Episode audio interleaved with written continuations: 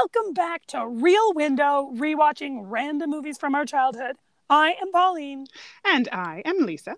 And we're two sisters who uh, sit in their closets and discuss films uh, that we watched over the weekend. And Yes. um, that the closet is for acoustics. For those who don't know, uh, closets have the, The- best acoustics. It's the poor man's acoustic. yeah, it's like our the poor man's sound room, if you will. yes. Um, and that's us. We're the poor men. Mhm, So mhm. um, this week, I got to pick a movie. I picked the 1982 animated classic, if I do say so myself, Mm. Secret of NIMH.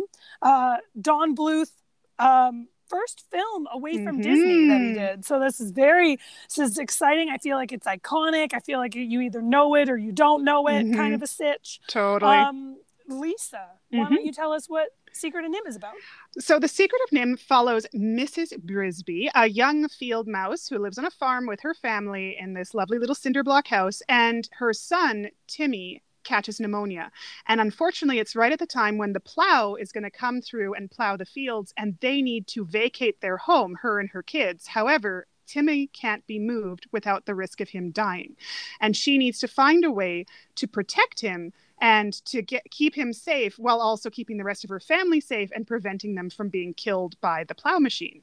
Uh, so, in her attempts at figuring this out, she goes to visit the Great Owl, this incredibly wise but also dangerous, she is a mouse, being who informs her that she needs to go see the rats of NIMH. They live in the rose bush on the farmhand on the farmland. So she decides to do that and gets involved with their task and their um, basically desire for freedom and anonymity from the farmer because they are not normal rats. They have been experimented on, they are highly intelligent, and they can no longer live like normal rats and have to find their own solution. However, there is a mystery also underlying her late husband, who has recently passed away, Jonathan, who had a secret life where he actually knew the rats of NIMH, and she needs to uncover the mystery of why just saying his name seems to open doors for her where normally it wouldn't. Um, this film is about a single mother protecting her family while trying to figure out which animals she can trust and thwarting the farmer from, you know, plowing early before she can find a solution. Uh, that's pretty much it, guys. I mean, she also befriends a lovely crow named Jeremy, who is utterly klutzy, Oh my gosh, he's causes amazing. nothing but trouble, um, and just has a heart of gold, even if he's not the brightest bird on the farm. or or helpful in any way. But anyway, but he's there for comic relief because this film, uh, while it's a short animated film, is pretty much the height of 80s dark animation. So there are some intense scenes in this film, and Jeremy's character, voiced by Dom DeLuise, is there to sort of add that humor, that levity that children need in animation so that they, you know, can make it through those dark scenes okay. Uh, this, I Well, gotta that- be honest, guys, this is a great film. That worked. That worked for Child Pauline because I seem to only retain the information presented on screen when Jeremy was present. Oh my god, I'm so excited So to hear your thoughts on this film because I, of course, remember everything. This was one of my favorites with my memory. It all stuck. I was so curious. I can't wait to dive in and find out what you Oh. remembered as a it's kid. something. It's because something. it's going to be great. Um, so we are, of course, if you guys have gotten this far, if you haven't listened to an episode before, we are probably going to spoil this movie. So if Mm, you want to watch it, we like, we definitely will, guys. So if you want to watch it without the spoilers, stop listening now, go watch the animated film, and then come back and listen for our take on it. However, if you've already seen it, or if it doesn't matter to you and you just want to hear our take anyways, keep going. Here we go. Here we go. Uh, as All as we do for to you. every all the power. You're your own choice. person. Great job. Exactly, exactly. You make your own choices. My Uh, body, my choice. Um, for so many things. Irrelevant. I don't think that's where that term originates from, but we'll use it. Um, all right, I love it, Pauline. Let's introduce that to the podcast. Yeah, for All right, sure. so um, as with every episode, we sort of follow when we're rewatching movies, we pay attention to certain elements because that's what we're going to end up talking about. And the first, of course, is takeaways as a child versus now that you've seen it as an adult. So, Mm. Pauline, Mhm, what was mhm. your impression as a Mhm. kid when you watched this? And what is your impression now as an adult? What do you realize you've misunderstood? What stands out? And what favorite scenes pop out as well, too? Start this ball rolling. Come on, Pauline, lay it on me. Okay, well, I think it's safe to say yes. you can't. I can't. I you can't know. it without me laughing. I Yeah. know, but it's safe to say that this one didn't like extend into my memory um as I aged. It got just further and further pushed back. And Oh, like I had said, um in the trivia episode, I was kind of aware that was going to happen. I kind of let everyone know that that was probably the case.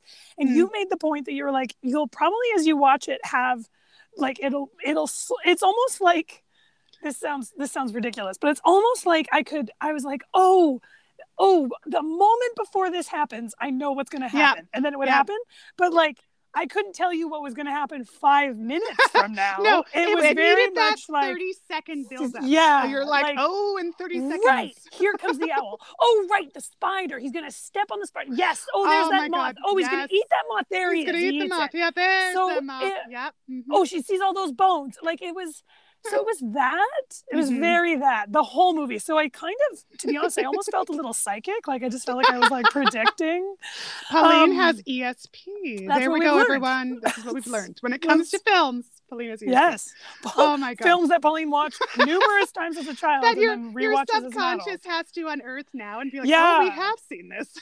okay yeah exactly like i couldn't i knew they had to move the house yep. and I but I forgot like I knew she had to move. I knew she had to she had to save Timmy and they had to get away from the plow. And then I was like, "Oh right, they have to it's a big block that they lift." And then like yeah. The rats. Yeah. they're talking about it and it it's only as they're discussing it that I was like, "Right, right, right, right, right, right, right, right." Mm. So so for Yeah. anyone, so Lisa mentioned their house, her house is a cinder block. And so what the rats do to help her move is they just need to move her house to the lee of the stone, which is basically the opposite side of this rock that it's situated on, so that basically the farmer doesn't plow there. It's just not where his plow yeah, is going to there's be. just no way he physically can without There's- removing a giant ass rock, and that's Yeah. not happening. So he's not gonna do it. they're that. safe. Yeah. So they're safe. So in order to do that, the rats who are now intelligent and they've because of all the experiments they were injected with uh, in NIMH, they're they build this pulley system with these ropes that then lift the center block up and start to transport it over. And that's basically this big climactic moment in the Mhm. movie because it's taken very long for her to figure out, like like Lisa said, who she can trust and you know who the rats are because they they talk kind of poorly about the rats earlier in the film.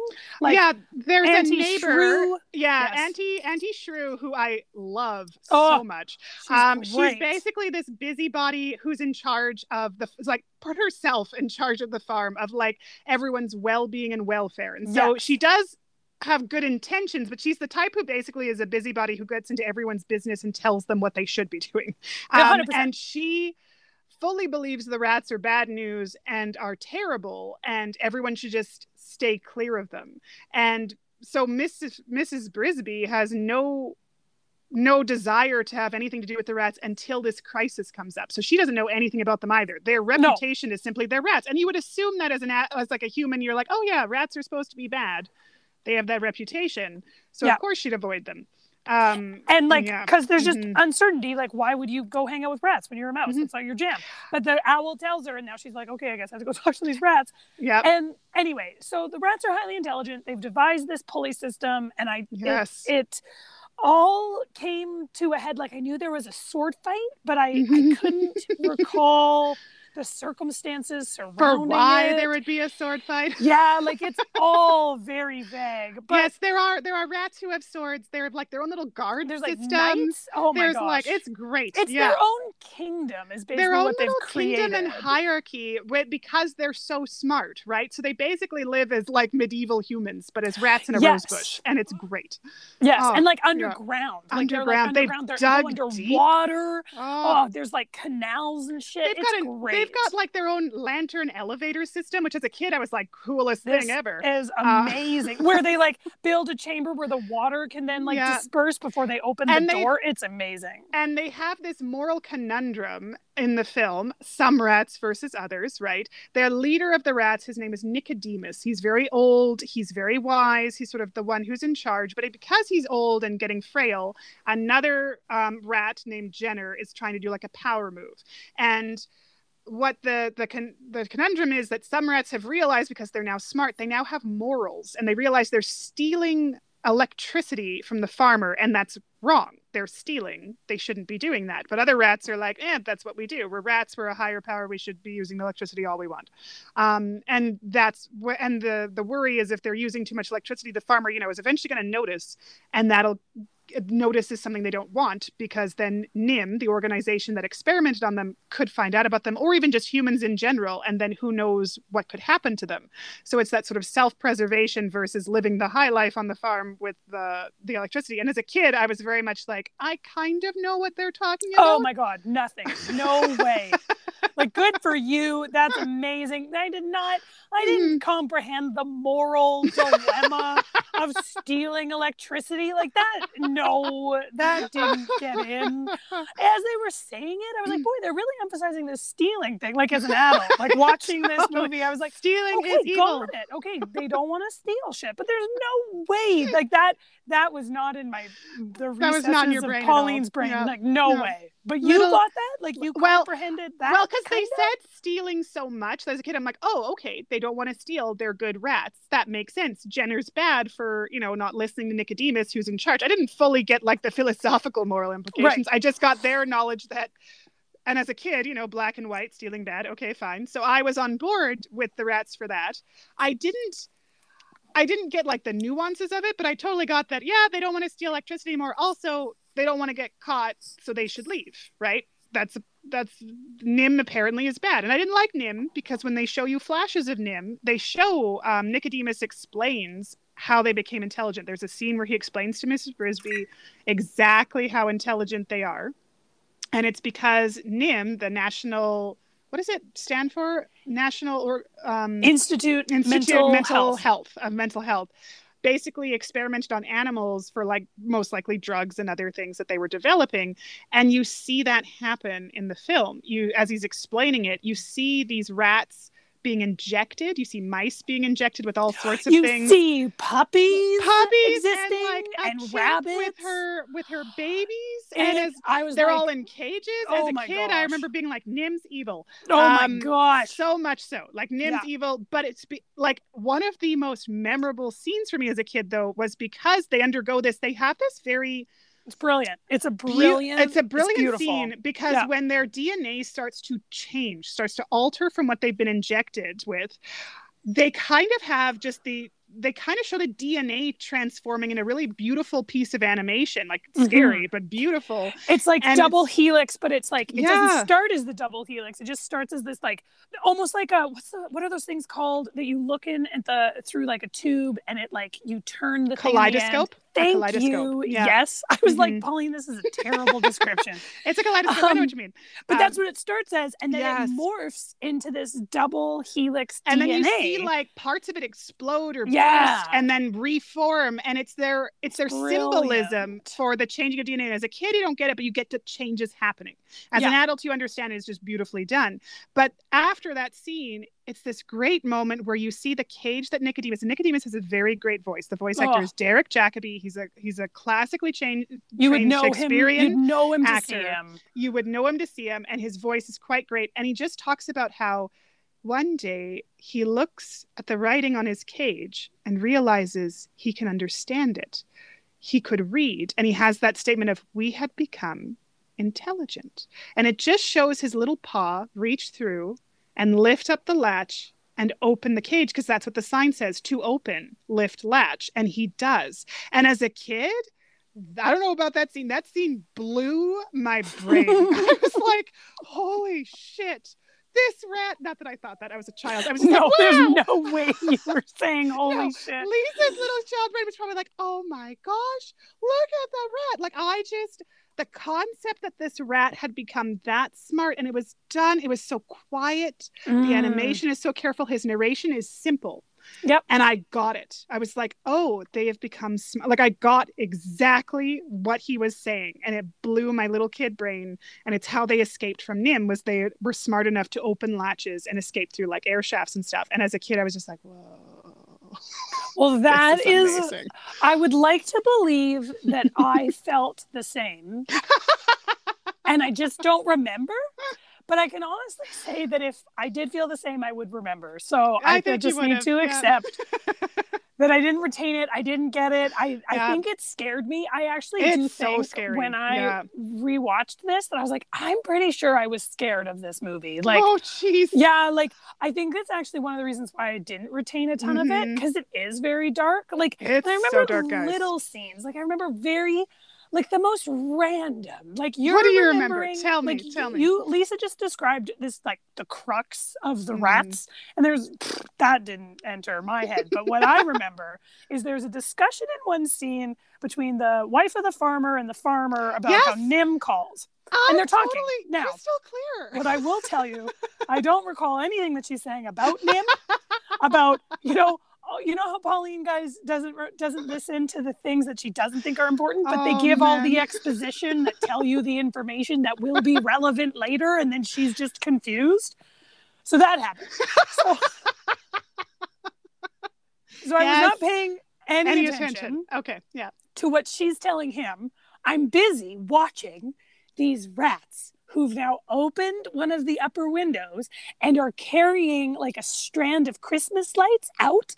And there's like Yes. like 20 of them and they're all carrying this and they're just like across and the roof very and down like the roof and they're, discreet. they're sneaky mhm. looking and they're rats and they're dark and you can't see them and then they go they like walk around and they go into the rose bush and as they go into the rose bush you see these like flashes of color because they're like lighting up the strands because obviously they're stealing the electricity and that's the scene that i was like yes i remember this i don't know its relevance or its importance But, but the i image know There's something about the imagery in this. this movie, though. The imagery is very unique and very, very different, well and they do sort of stay in your head. what I will, scenes. yes, yeah. they're very um stark images, I would say. But Mhm, one of the mhm. things I, the numbers didn't mean anything to me when I was doing the trivia. But for anyone who really is interested in animation, um, there's trivia on this movie um, on IMDb that I used for our trivia sode. But they really emphasized the sheer number of colors used, and it's like Mm.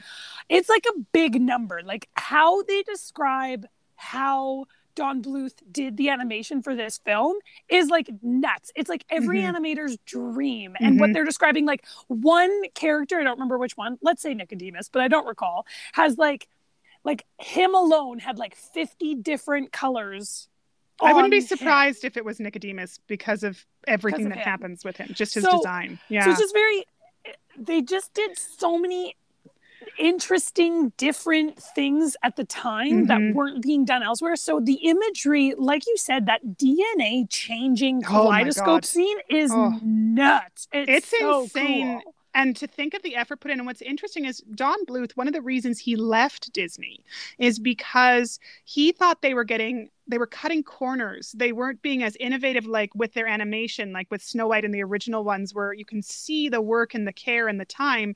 Um, and he like uh, he asked another animator for the the fantasia scene where mickey is with the brooms. The animation of water is really impressive apparently. Apparently Okay. how they animated the water is really impressive. And he he asked another animator who had worked on the film because he'd been a, you know at disney that long and he was like how did you guys get to do the water like how did you and he's like i don't remember and it's because they didn't write anything down they didn't pay attention. like it's like they didn't keep track of all the innovation they did and they kind of lost that knowledge in oh, some Oh, that's ways so did. and so don bluth was rather unhappy with like the 70s animation that was being done that just felt very reused Flat. and flat compared to the really superior animation I mentioned earlier. So he and the other animators they wanted to try and recapture and work with and take the time to do these beautiful innovative animations. So that's probably why Secret of Mm. NIMH, especially because it's their first one, It's they their first so much time and even though it didn't make as much money as they hoped, it still made money, but it was a critical success. And animators paid attention to this movie because of the work that went into it, which, Which is, crazy. very, very obvious, right? Like when you're Mhm. watching it, you're like, oh, this is very unique. It's Yep. very interesting. Mhm. I liked it because I'm like, boy, he sure liked mice. Because I'm Yes. there's so much about it that reminded me of Fievel, um, American Tail, and Yes, Fievel Goes yeah. West, obviously. And but just like I'm just like the the drawing is so well done. Mhm. Like how when you're watching Mrs. Brisby walk. You can see her ears and you see them moving when she's uncertain and there's these little subtleties to the characters that are just so For- good For me, it's actually what I noticed rewatching it now as an adult. Um, the little like those subtlety of animation you're talking about. Mhm. It's we've alluded to the scene where she visits the great owl, and the great owl, of course, has this reputation for being utterly terrifying, but being super wise. So if you take the risk to visit him, you may end up getting eaten, but he also may give you great advice. So you know, and, weigh out those pros and you cons know, which one do you need most? how so important Bris- is his advice Exactly. So Mrs. Brisby, who's flown there by Jeremy, the one useful thing he does in the movie, um, she she gets to the tree, and the tree is epic. The tree of if you think of a creepy, intimidating tree, this is the epitome of a creepy, oh yeah tree. it's brilliant And she goes into the entranceway and everything else, and she has her meet with the the great owl, and it's so dark, and there's spider webs everywhere. And the great owl, when he appears, his head is upside down and it twists around, and his eyes actually glow. He's got this amazing voice, and she, when she sees him, so as Pauline kind of mentioned, there's a spider that's squished. What's happened is when she walks into the tree, and she's walking into his like his nest den whatever you want to call it lair she's walking through and you see spider web wisps and then you see this ugly disgusting spider that's massive huge spider we're talking a spider that would her. eat a mo- mouse like, like it's think huge. of it's the equivalent of Frodo and Shelob in Lord of the Rings. That giant Oh. spider that attacks Frodo. That's the I size ratio. love me a good lord of the rings Yeah, reference Anytime I can, guys. Anytime I can. So think that's the size ratio if you know that film.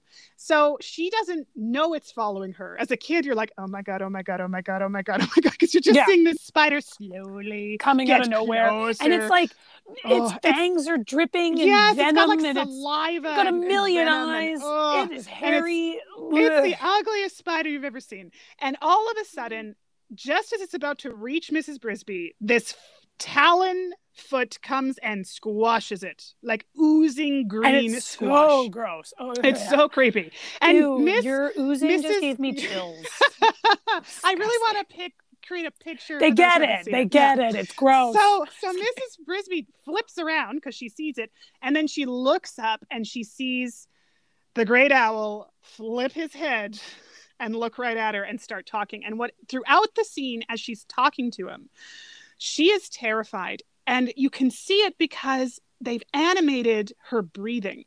So you know how Mm. fast a mouse will breathe, especially when it's scared, right? Like if you've ever seen videos of it, if you've ever seen a mouse person, like they they have fast moving heartbeats, but when they're scared, their chest even fast. She, they change the rhythm of her breathing depending how scared she is. So when she Brilliant. stands up and is looking at him, she's a little scared, but when he gets closer or when he, you know, says something in a more angry tone, she a rears back to get out of his reach and her heartbeat just accelerates and her chest goes up and down more because she's scared, but she's trying not to show it. And they do that a lot to the movie because poor Mrs. Brisby is scared a lot. she's scared movie. so much like the Because poor thing The poor thing, but this is why she's an amazing protagonist because she's a single mom who, no matter the danger, is going to protect her kids. If that means meeting a giant owl who's potentially going to eat her, fine. If that means meeting rats who are potentially going to kill her, fine. She's doing all this, facing If that means she flying on a crow when Crow, she's when afraid, she's of, afraid heights. of heights. And the crow is not the most reliable of crows.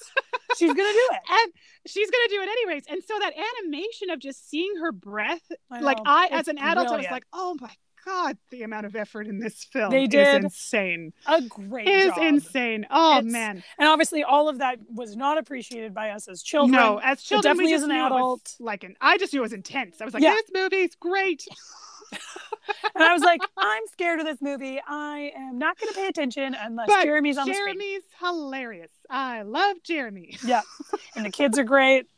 the kids are great. Her Nick children who what- aren't unconscious are, like hilarious. pneumonia They're are the hilarious. best. All three of her other kids are so great.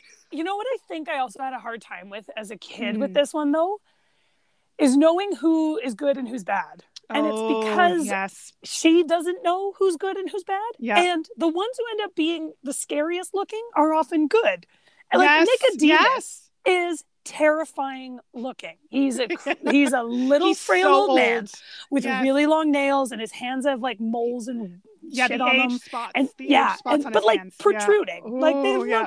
and like he's got this weird beard and he can't really see and his glowing his- eyes. he's it's very dark around him so it's i remember being like is he good i don't know like normally i feel in films for kids they do a much more hmm. distinctive job of being like and this sounds bad but all of the okay looking characters Totally, are yes. generally good Yeah, mm-hmm. and all of the terrifying looking ones are generally, generally bad. and that's Yeah. and I appreciate that about this film because you're right that the and the, the interesting thing Yeah. is the great owl isn't necessarily bad or good he's kind of un, he's kind of neutral in a Totally. weird way Yep. and that's an interesting concept to like to try and teach children and the rats themselves are divided so some rats are good and some rats aren't and cluing into which one is which is you're right it's very because nicodemus looks like he shouldn't be but he ends up being and the only reason i fully trusted nicodemus was because justin did there's this other rat justin Mm. who is clearly a good person he's clearly good He's clearly You good, know and he good. follows Nicodemus, and he's good. And there's another mouse, Mr. Ages, who's sort of like the little genius field mouse who helped who's create medicine for crotchety Timmy, who's very crotchety. who's crotchety cr- and grumpy and doesn't grumpy. want her around. So I was also Such like, is he good? I don't know. and now as an adult, I'm like, oh no, I relate. I understand. I get it. I totally get. I totally get Mr. Ages as a kid. Um, oh, and, and even Auntie Shrew. Auntie Shrew comes across as very like she's quite negative. She's very in their face. She doesn't listen to the kids when they're talking and telling her something. She sort of talks over them. She has her own opinions, but she risks her life to help Mrs. Brisby stop a plow. like, Like, she, her the intentions are all characters good. Are Mhm. complicated, which I think Oh, is what is so Yes. For a kid when an animated film typically is like these are the good guys, these are the bad guys. Mhm, It just mhm. means that there's room for confusion. oh, It- so. I and I and I think that that's what's so great about the story is the complication of these characters. To your point, Lise, Auntie Shrew, you don't really like her. Like Mhm. you're you're not made to enjoy her as a character, but she is a good character with good Mhm. intentions, Mhm. even if you don't like her. And that yes. that's a very distinctive thing in any in any film but Yes. particularly an animated film for kids which i don't know if this is for kids per se but it's definitely like Mhm. there's well, in kids the are 80s, watching In the 80s, any animated film was basically for children. roger rabbit was for kids and it was not for kids but we didn't know that Well, we watched it anyway. And go Secret back of and NIMH listen that was episode if you didn't listen guys Secret of NIMH was marketed for families. Right. It really was. Yep. so yeah i think so Mhm. basically all of the things that we're saying are why i don't think i retained as much of this film Yep. as I, I did others because Mhm. I it because it was dark because the characters were complicated. Like even um, there's one character he's only mentioned twice. His name's Brutus. yes. he's one oh of the- God. Rats, Yes. and he's terrifying. He's a guard at the door. He essentially tries to kill Mrs. Brisby multiple times As an intruder, As- he basically as- is all he thinks- to yeah. murderer. and just doing his job. And he's very dark. You don't actually end up seeing his face. And and runs into Mrs. A- Mr. Ages, who's obviously an ally, and she's all good, and she gets by Brutus. And then later, when they're having their crisis, uh, trying to move her cinder block home, and it crashes into the mud, um, Jeremy is like, not Jeremy, uh, Justin. Justin. Justin. is um, There's a lot of J's. there's a lot of J's. Justin, the good rat that we know is good, was Mhm. like, Brutus, throw that line over there. Da, Yeah. da, da, like he's delegating. And so you know Brutus is good. Like Brutus is helping later. But at the time, I remember Oh, just being like, Yes. wait, who's this guy? And why is he being mean? And I think what was confusing too is, again, you know, we've talked about this almost every episode, but you know, when you watch a movie so many times as a kid, it's hard to discern the fluidity of like when you Yes. learned things and Yeah. which watch you discovered which thing. So of course. I don't remember, but I know I was confused knowing the rats. Like, I kind of were just like, okay, the rats generally are good. They're led Mhm. by a good man. There's a couple of bad apples, but the rats are good. That was kind of like, Yeah, the takeaway. But then- yeah. but then later, knowing that I know that and that they end up helping her move her house, rewatching it, I'm like, I'm confused by Brutus. totally.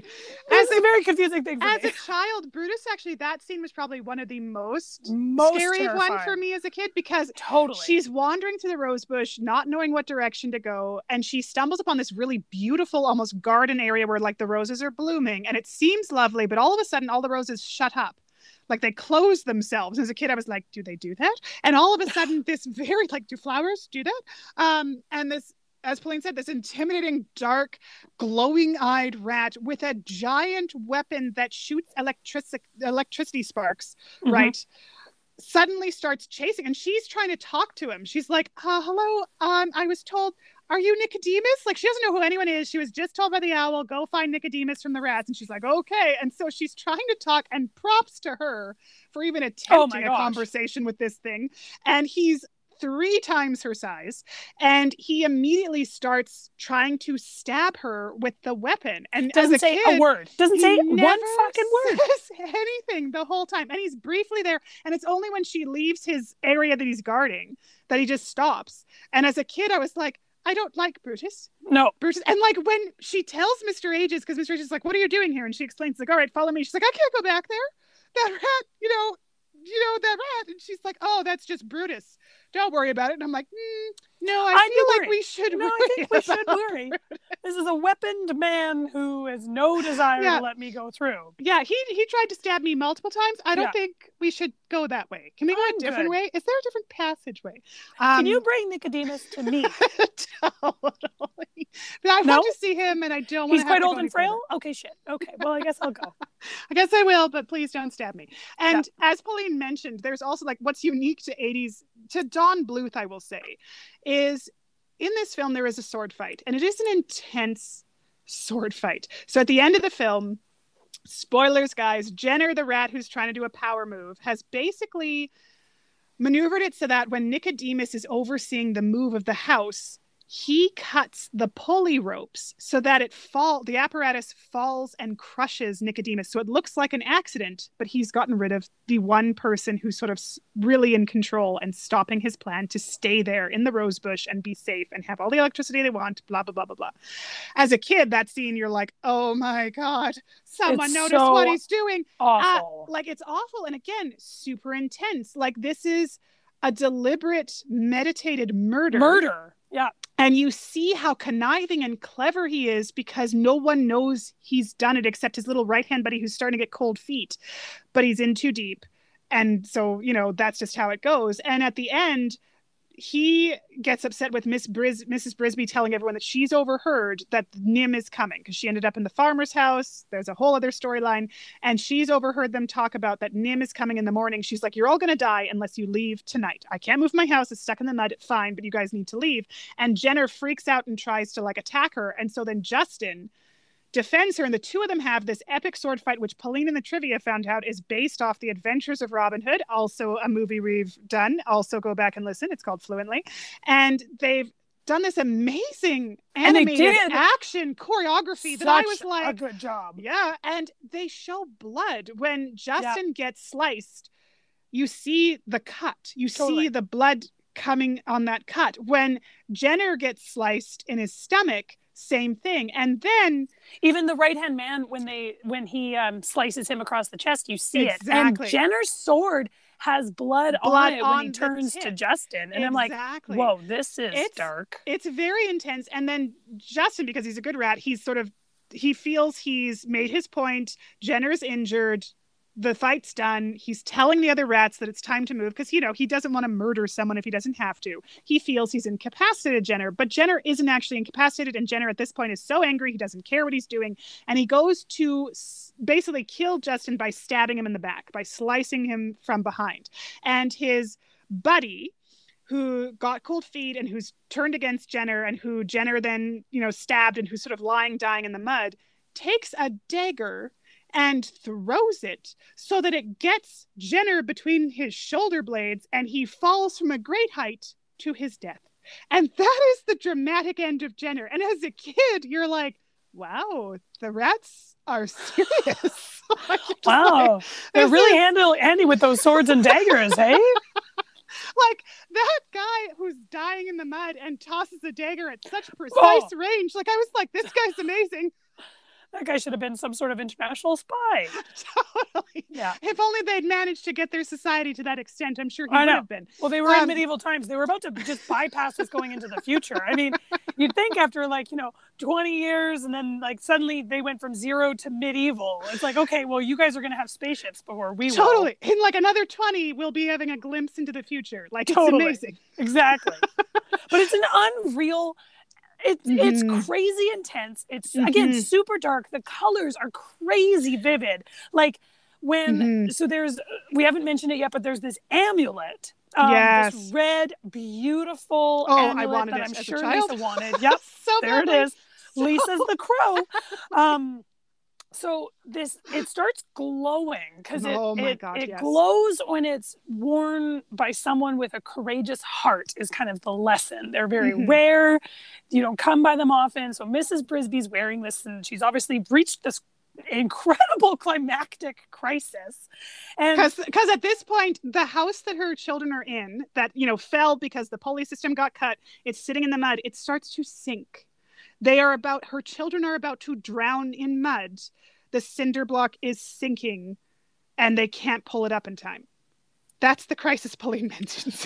And it's like and not to mention like I is it before the sword fight it's after, after the sword fight. So, what like, this movie does is this happened. movie is non-stop. Shit is happening. Like this movie doesn't let up once the action starts One- like, no. just like, It's like oh one crisis God. after another. It's like constant problem solving. It's like, Oh, oh, hey guys, uh, okay, so you're gonna move my house. Okay, the pulley system breaks. Okay, Nicodemus is dead. Okay, Oh, no. time to fight Jenner. Okay, now the thing is sinking into the thing. Okay, now we gotta use this amulet, this crazy stone power that starts glowing, that like radiates up Mrs. Brisby's arms and like burns her, her yes and like travels down the length of this rope because she touches it and then like just magically hovers this cinder block to safety. And it Mhm. is the most badass so scene insane. It's, It just- is it's crazy. And I can't believe I retained almost none of it.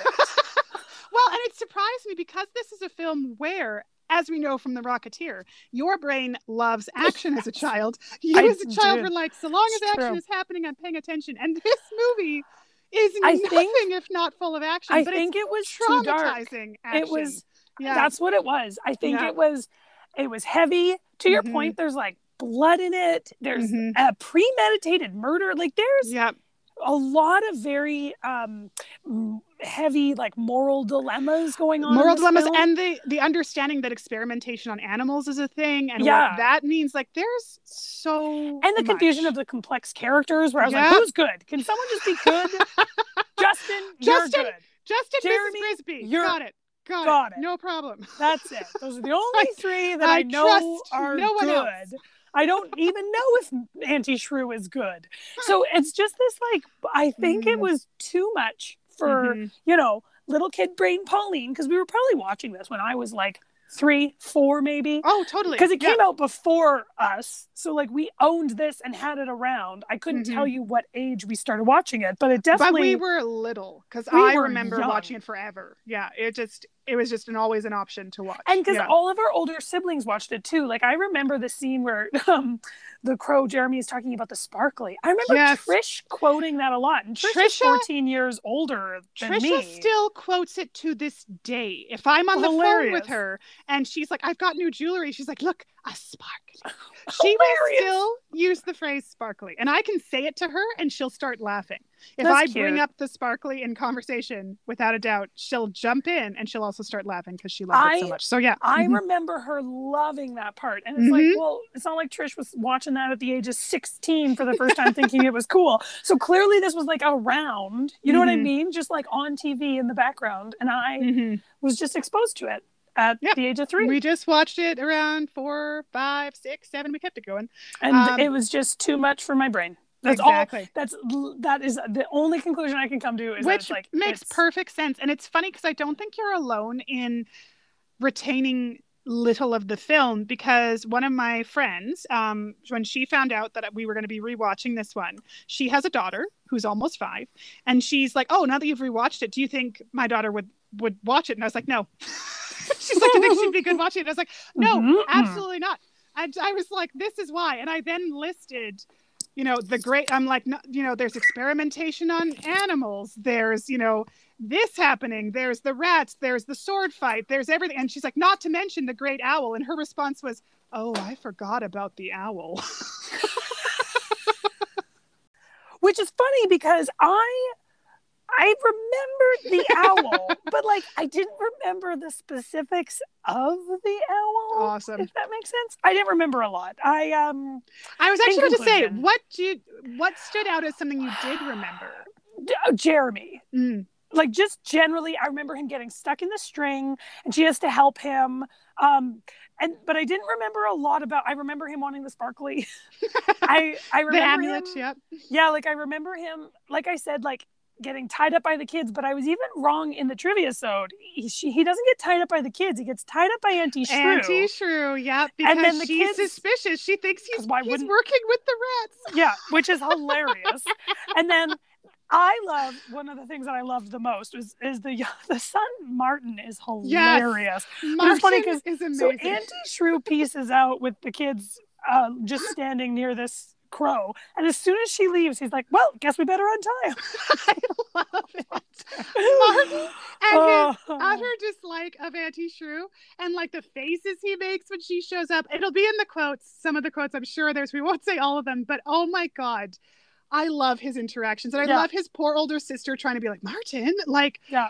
Come on, we have to behave ourselves. Our mom's not around. We have to be nice to Auntie Shrew. And Martin just no. No, he's like, Nope. I'm not being nice to that cranky old lady. And again, I think it was why I was like, do we like her? I don't know I if know. we do. Martin doesn't like her. But is that, the older is that sister, any indication? she does. So Yeah. mm, yeah, totally, totally awesome. So, so like, I don't. So that's what Mhm. I. I guess what I mean is like everything is vague. Like, yes, I remember there's an owl, but until it's actually happening in front of me, I didn't Yeah. remember how that exchange Like, totally. I remember them moving the house, but I really don't understand like the mechanics and the Mm. circumstances surrounding it. So like I'm surprised at how little I actually remember about this. Mhm, Um in general. Like oh, gen- for like sure. Yeah. overall. So I think it's really interesting like you can pinpoint very distinctive scenes for yourself and I Mhm. literally I got like, the rats with the lights on the roof, going into the rose bush, and then I got Jeremy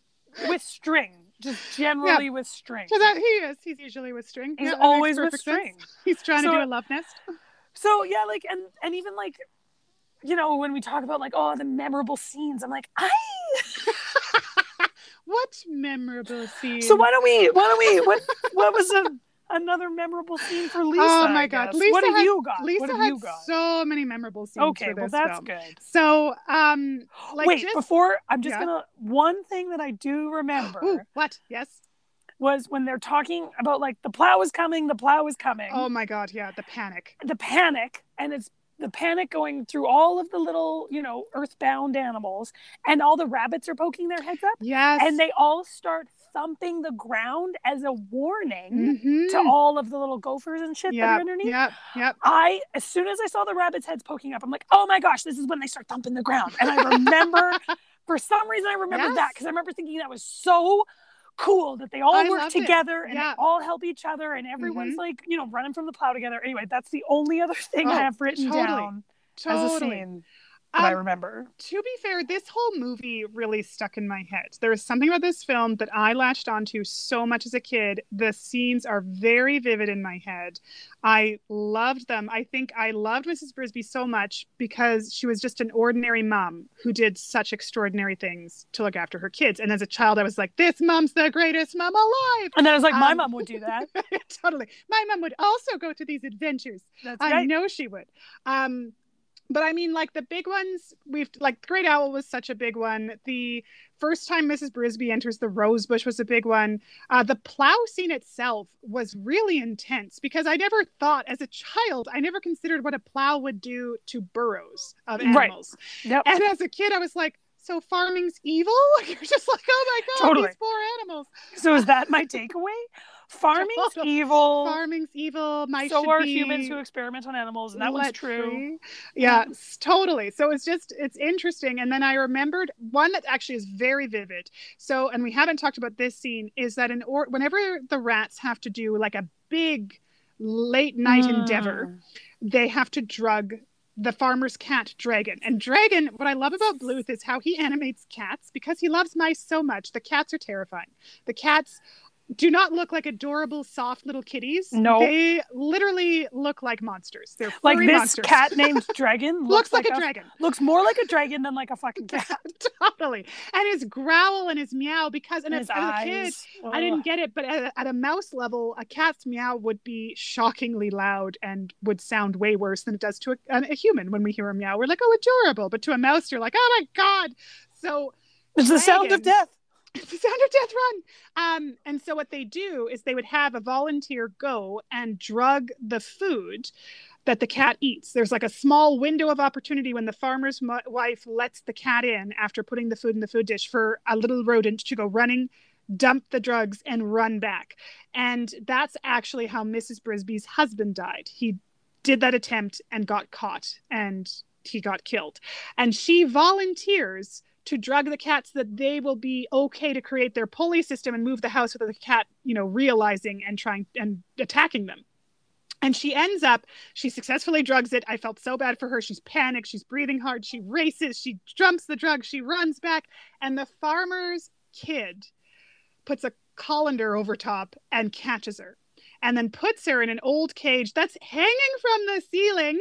I'm sure I'm it's like, a I bird cage feel like this is a bird cage. Yeah. And she's like, put in mm. the bird cage and she has to escape and that scene where she figures out how to Oh. escape from this bird cage was amazing it's stuck in my head because it's when um, the farmer gets a call late at night from NIMH saying they're going to come the next morning get rid of the rats and he's you know grateful and he doesn't have to pay anything and he wants the rats gone and she knows she has to warn them so she has to get out of the cage and how she comes up with it. And Mrs. Brisby has not had the magic drugs given by humans. She's supposed to be just like a mouse um, who doesn't have the high intelligence that the rats do. Her way of getting out of the bird cage is so clever. Mhm. It's so clever. And as a It's kid, so. I just was in awe of her figuring it out. And I had forgotten about that scene until Oh, yeah. until she gets caught. And then I was like, oh, she gets put in the cage. This is such a good scene. And it is, it's brilliant. It's, It's so clever. so it's so well done. It's very It intense. It's very like, will she, won't she? I don't know. And like will she get out will she be okay how does she Yeah. get once you know how does she get down like Yeah. you're just like oh my god all the things and she does it and as a child i was just like this mouse is amazing and then she goes to warn the rats and that scene really stuck in my head too i mean all the scenes we Yeah. talked about I just, I genuinely was caught up in this film, was caught up in the animation with very, it's not a Disney film. It doesn't feel like a Disney film. No. It feels like its own. And I think this was probably one of the first films I saw that wasn't a Disney animated film. right. And that had its own feel and different world and different animation style. And I think I really latched onto this one. Mm. I, I, I thought it was great as a kid. Yeah. Um, anything else you want to add before we shift to the next uh, no, set of questions? no, I think, I think I covered all three of the points that I had about what I remembered. remembered nothing. Got it. Nothing. Um, okay, so then Pauline, does this movie pass the Bechdel test? And before you say yes or no, could you remind our listeners how you pass the Bechdel test? Yes. Uh, well, I would say that this podcast passes the Bechdel test. it Uh, does indeed. if anyone needs an, an example, right here, right now, it's two named females. I'm Pauline, that's Lisa. Done. Who talk to each other. We are currently doing that, right? Yes, yes, we are. About something other than a man. And we talk And about this movies. whole time we've been talking about a film. So That's yep, true. we pass with flying colors. So, flying colors every single week. We pass. Gold star for us. um, so uh, what, what's interesting about the Bechdel test is it it generally the point of it is to is to really showcase how rare it is to have two female named characters talk to each other about something that isn't a man in most movies. Mhm. So it's a low bar, and some movies pass it quite well, and others not so much. This one does pass it. Yes. We've got Auntie Shrew and we've got Mrs. Brisby, and they're talking quite a lot about moving the house, Mhm. right? What they need to do, how to help, what to do about the plow. Frick, uh, frick. Who am I kidding? Fuck.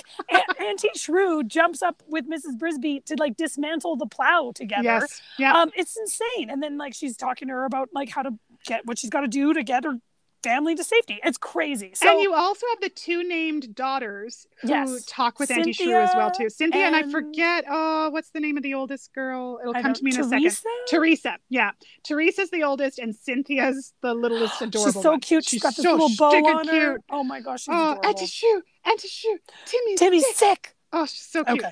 She's Um, so but cute. yeah, they talk about all kinds of things as well too. I was so happy. Yeah, it passes. It's great. It's wonderful. Yeah, it is. Yeah. hmm Fabulous. So, Pauline, um, is there anything in this film that you would think of as I know offensive is usually the word we use, but it's it's very strong. But anything that hasn't aged well or that would be, you know, inappropriate nowadays? Anything in this Um, movie?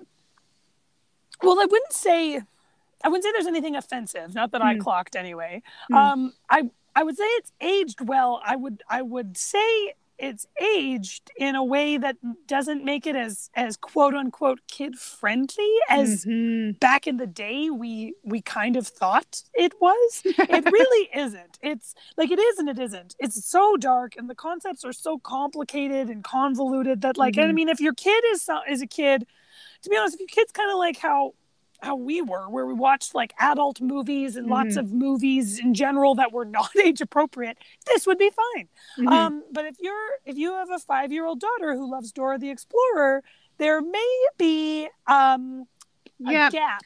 A It's not gap gonna- that's not going to get met. um, No, not at all. with well, exposure. and you know your kids best and if your kid's a bit older and does like you know can handle more complex stories or okay with sort of a bit more darker Like, imagery more like that's 10. cool. yeah 10? totally once you hit double digits maybe nine you know depending on your kid but young children this is pretty intense and it's as pauline said it's a style of animation they don't do anymore this is very of the 80s you don't make movies like this No. anymore for children it might be made for adults Yeah. because now we have that distinction of adult animation and children's animation and stuff.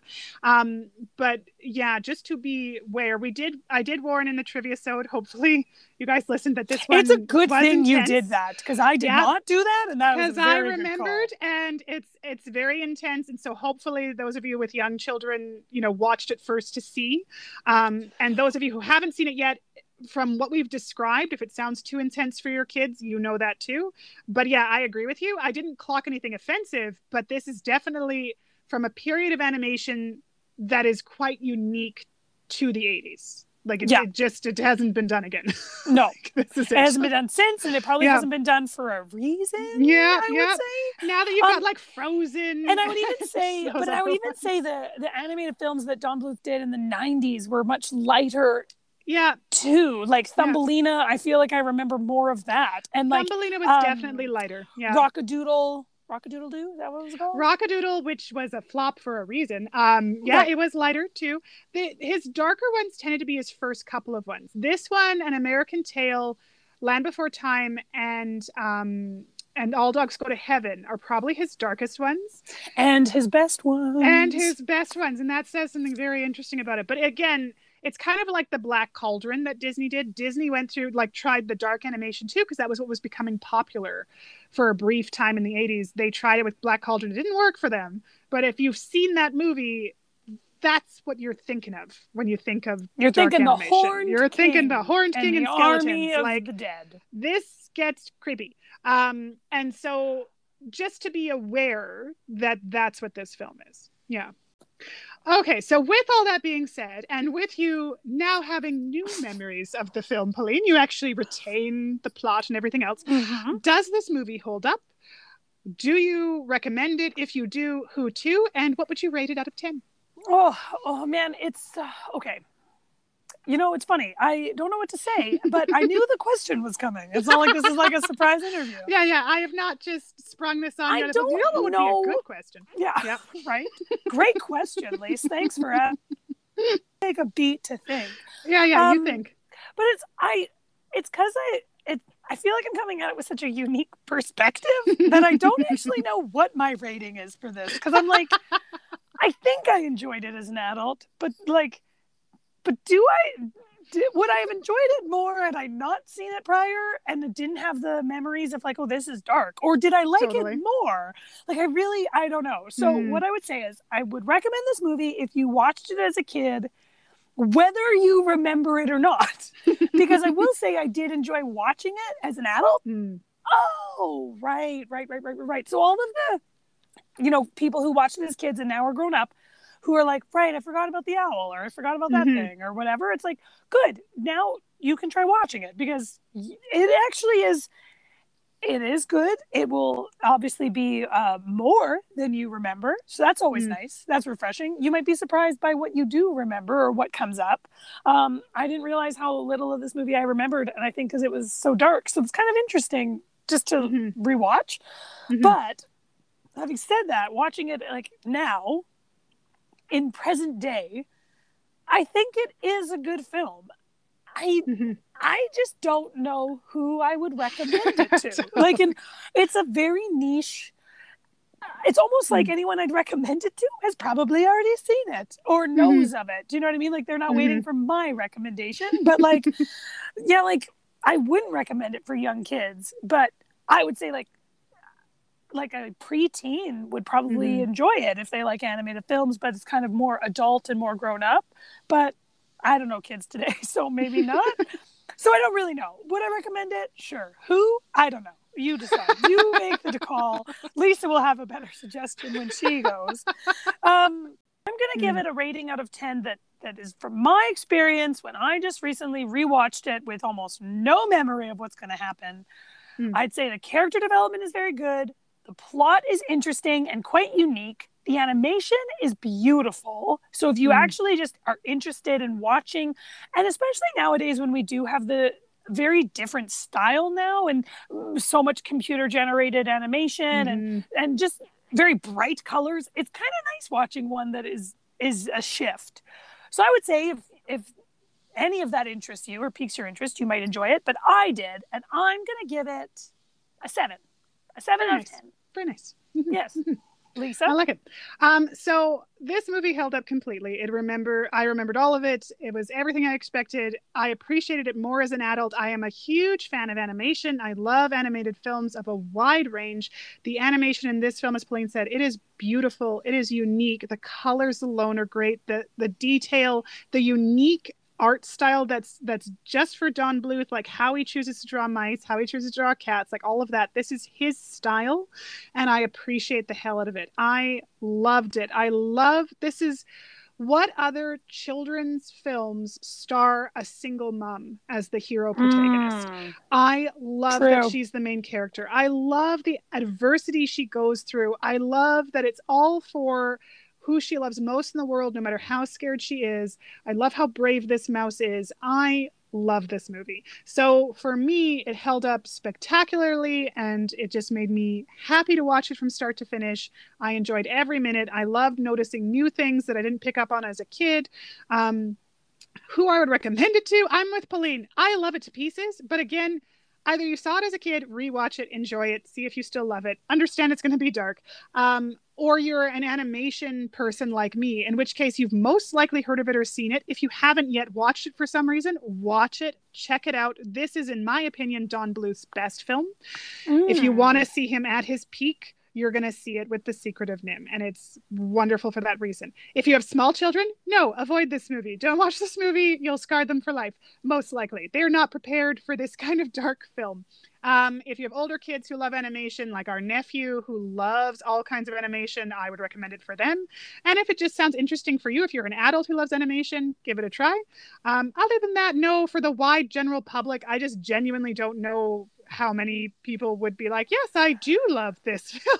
You know, it'd be Um, interesting to find out. but it would just be interesting to know who did watch it and if Mhm. they enjoyed it. Like, I'd love the feedback on this one, I- only because I really want to know. I don't Yeah. know. Like I jet, I'm like I I don't know. If you I want someone who's not an animation buff, someone who like didn't Mhm. watch it to watch it and you tell me if it's a good movie cuz I totally fair enough uh, and i totally get that for me this movie gets an 8 out of 10 though because i i love it I'm surprised it's it not a 9. Why isn't that It's- a 9? really close to being a 9 You should give it an 8.5. all right we'll give it an 8.5, 8.5 please. 8.5 i Go with I your heart, you know?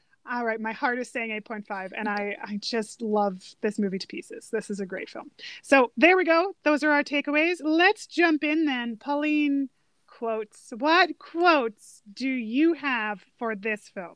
What's one that you heard and just got super excited for? I'm gonna go. Okay, so this is Jeremy and Mrs. Brisby. As you can Mhm. imagine, most of my quotes are probably gonna have. Jeremy. I figure I'll let you have the Jeremy ones and I'll Thank do some of the others. Yeah, yeah. I think that's good because you will definitely have more. But Mhm. um, so Jeremy and Mrs. Brisby have met and she's encountered him. He's tangled in some string and she's helping him get off this log because he always needs help in this movie and he's not helpful. Um, and uh, he's talking about how he wants to build um, a nest, Mhm. a love nest. And um, oh, this is after. Oh, shoot. Okay. Sorry, everyone. So this is actually after that encounter, another time that he's tangled up in string. She's walking away. He has unintentionally helped her by rescuing an envelope out of the river and Mhm. giving it to her. And she's very excited. And she's like, thanks so much. And she's got to leave. And he's just tagging along with her. Anyway, he follows her down and essentially crashes and lands on top of her at one point. And then he says, None of the girls I meet want to get serious. Mrs. Brisby says, I doubt they'd survive. and I did not understand most of the comments that she makes Oh. towards Jeremy in this movie at all. She makes so many good comments. And how he is not helpful one bit. And she's always trying to like, she's always like, thank you, and very politely like him. Mhm. trying to occupy his time or distract him. And I Mhm. never understood that's what she was doing. Yeah. So this is one of the many quotes that I have from her and him exchanged Mhm. that I really appreciate her um her kindness in also telling him to go away, but like not. Do you know what I mean? Yeah, yeah. Okay. She does that a lot. It's great. What's one of yours? It is. Um, one of my favorites is actually an exchange between uh, Auntie Shrew and Martin. And it's when Auntie Shrew is first introduced and she's come into their house and Mrs. Brisby isn't there because she's gone to get medicine for Timmy. And Teresa and Cynthia are trying to tell her. And Cynthia's like, Timmy's sick. And Auntie Shrew is basically not listening. She's sort of talking over them. And Martin's had enough and he starts talking too. And she's trying to tell him to like, you know, stop it. She's trying to listen to Teresa because she's finally clued in. And she go and she finally goes, Will you hush up? He's like, Oh, you hush up. And she's like, Precocious monster, bossy bullfrog, spoiled brat, loudmouth. And then she's like, Oh. And she leaves. She's so insulted. But I love the exchange between them as they get angrier. And I just love that loudmouth is the thing that sets her off because she's Totally. probably heard it a bunch Because she is because she is a loudmouth. loudmouth. But I just love that he just looks at her. And he's just like loudmouth, and she's like, "Oh, I know it's great. It's a really good exchange. And She's again, so I- dramatic. She's so Oh. dramatic, and I always liked Martin, Mhm. and I feel like that's why I was never sure if I liked Auntie Shrew. Okay, so one of the ones that I have written down um, is when we mentioned uh, so Mrs. Brisby is on her way to see the great owl, and she's Mhm. afraid of heights. She's mentioned this earlier in the film, Mhm. and she's flying on Jeremy, who, the crow, who's not the most reliable uh, friend. And she says, as you see them kind of coming onto the screen, I can't believe I let you talk me into this. And he says, Don't mention it. He's and so again, oblivious to her panic. He's He's so, so oblivious. but he's also oblivious to like, he thinks he's being more helpful all the time. And he isn't. And anyway, Mhm. it just, I Mhm. really like, don't mention it. I wish I could go about my life being that oblivious. being that oblivious and happy. Like Oh. Jeremy is just happy all Jeremy's the time. It's happy. great. Yeah, Yep. that'd be a great life to live. right? Um, one that I have is actually uh, between uh, Justin and Jenner, the villain. Oh, and yeah. it's when Justin, uh, Mr. Ages, there's like a, a, a, it's almost like their parliament is in session, I guess would be the equivalent of yeah, what's happening. I think that's a great. I, I- and that's true. and Mr. Ages is bringing Mrs. Brisby, and they've run into Justin. So they're all going, and Mr. Ages wants to like snoop outside the door, and Justin's like, "Oh, come in, you suspicious old goat!" And it interrupts what Jenner has been saying, and Jenner turns and sees them and goes, "Oh, we were just talking about you." And Justin's response is, "That's refreshing, Jenner. Usually you're screaming about us." that was a good line. I did and like they that have one. that. I think they really did base these two characters off of Errol Flynn and Guy of and um, Guy of Gisborne in Adventures of Robin Hood because that sort of they don't say very much, but when they do, it sounds like their dialogue from Adventures Totally. of Robin Hood. But I love Totally. that. Yeah, You good one. speak treason. fluently. Um, There you have right. it, everyone. Yeah. There, go back and listen to that episode. It's great. All right, It's what's another episode. quote from you, Pauline? Um, okay, so I really would like to have one that's not Jeremy, but I really didn't write any of them down. Um, so there's one that I started really laughing about when Mhm. it came on, and I'm gonna butcher the context like I've already done earlier, so that's fine. but what it is is Mrs. Brisby is telling Jeremy that he's gonna watch the kids, like that's gonna be the most helpful, right? So he, so she's like, just watch the kids, and he doesn't even know where she lives. That's a funny exchange in and of itself. He's like, "Where do you live?" After they've already decided it, it's great. Hmm. but he's he's on his way to go do that. But what he says is, he's like, "Kids, I love kids," and he's always uses everything as like, "Women, women love men who love kids," right? Yeah. Like His goal using it as a in the entire film is to get a mate. a mate. He wants a mate. That's what he wants. and he's like, I love kids and kids love me. Kids love me and I love kids. And he starts walking away. And I don't remember what happens to interrupt the song. It's because he's um he's in disguise, as he says it. He's Yes. stolen a piece of laundry. he's stolen a piece of laundry, and he's in the sleeve of a like nightshirt, a frilly Ah. nightshirt, and his head is poking out of the sleeve, and he's like, "Shh, I'm in disguise." in disguise. Oh, Because he doesn't so want the funny. cat to see him, and so when he's leaving, doing his random song of a boom boom, ba-choo, I boom, love boom, kids ba-choo. and kids Um, love me, he passes the cat, and then is all set to sneeze because he's allergic to cats. which of is also hilarious. And the cat is asleep, but stretches and puts its paws on top of the piece of shirt. So then Jeremy's trapped. and so then Jeremy is going to sneeze, though. So he does, but the sneeze is captured inside the sleeve. And it basically, in cartoon fashion, pops him out like it's an air gun. And he goes flying. And that's what interrupts his song. So there you have it. That's what interrupted is. it. Pretty it's a great funny. scene. It's so funny. Gosh, it's funny. But we Jeremy say is genuinely. We would say that all the time. We would say that kids. line Kids all love the me. time. Yeah, And we do the song Oh, and we had little hand yeah. gestures with bent we elbows. do a dance. Yeah, for sure. It was all in there. Yep, Yeah. completely, Okay. completely there. I'm with you. Okay. Um, all right, I'll do one that isn't a Jeremy one again. Okay, Uh, good, I'll good do. call. So again, it's an exchange between Justin and Jenner is when they're doing their sword fight, and it's dramatic. So this is a dramatic line where they're they're fighting, and and and Justin is clued in that Jenner was the one who killed Nicodemus. He's like, "You're the one who did it. That was no accident." He's like, "Yes." He's like, "I've learned this much. Take what you can." when you can and justin's response is then you've learned nothing and then they get back into their sword fight and as a Great kid i was like oh this is this is getting intense. Oh, that's so funny. Ooh, good one, Justin. Good one, Justin. Yeah. He's learned nothing. He's nothing. learned nothing. He's retained his rattiness and has not been elevated above that animal nature. Brilliant. Brilliant. Hilarious. All right. What's Oh. your let's do one more each. What's your one what's your more final Jeremy one? one? Yeah, Okay, one more Jeremy. so- it's hard to pick, but do it. Um, so it's the scene is the for what this episode is named after. so uh, we've already mentioned Jeremy, who loves kids and kids love him, has now gone off to the house to go watch the kids, and you it just pans to the scene where he's tied up, like completely Oh. intentionally tied up and entangled and wrapped in string. And Auntie Shrew has tied him up and is explaining to him why she's tied him up. And she doesn't trust him. And he's with the rats. And she ties up his beak and everything and then leaves. And the kids are just standing there watching. And Martin obviously unties him.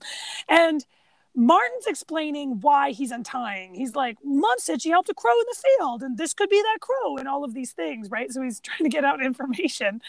And the youngest daughter, Cynthia, is she thinks that he's a turkey, not a crow, because she's very little. So after he's been partially unwrapped, his legs are still tied together and he can't stand. So he's like, Get the legs, get the legs. And they don't do it in time and he comes crashing down. And Cynthia's like, Oh, the poor turkey fell down. Jeremy gets up and he's like, I'm not a turkey. And then proceeds to have the rest of the conversation Oh, where he's trying to prevent Martin from going hunting after his mother, Yes. uh, yes. but while tied up and he can't do anything about it. Yeah. And we would say Yes. that line all the time. all the time. Mhm. All the time. Mhm. I retained nothing else about this movie except the four lines that are from Jeremy that we just repeated over and over again. Oh my god. Well, and we'll finish with one more Jeremy line because again, we have to go all the way with the lines that we quoted the most, and they were always Jeremy lines. And it's when after he's managed to escape from that that Pauline has just described, Mrs. Brisby is leaving the rats and she's walking along the water and she sees this lily pad moving, and it's Jeremy with this little like reed pipe to breathe. And she's like, and he bumps into her and he's like, Oh, excuse me, pardon me. And she's like, Jeremy? And he's like, Shh, I'm in disguise. And she's like, What? And he's like, The lady with the hat.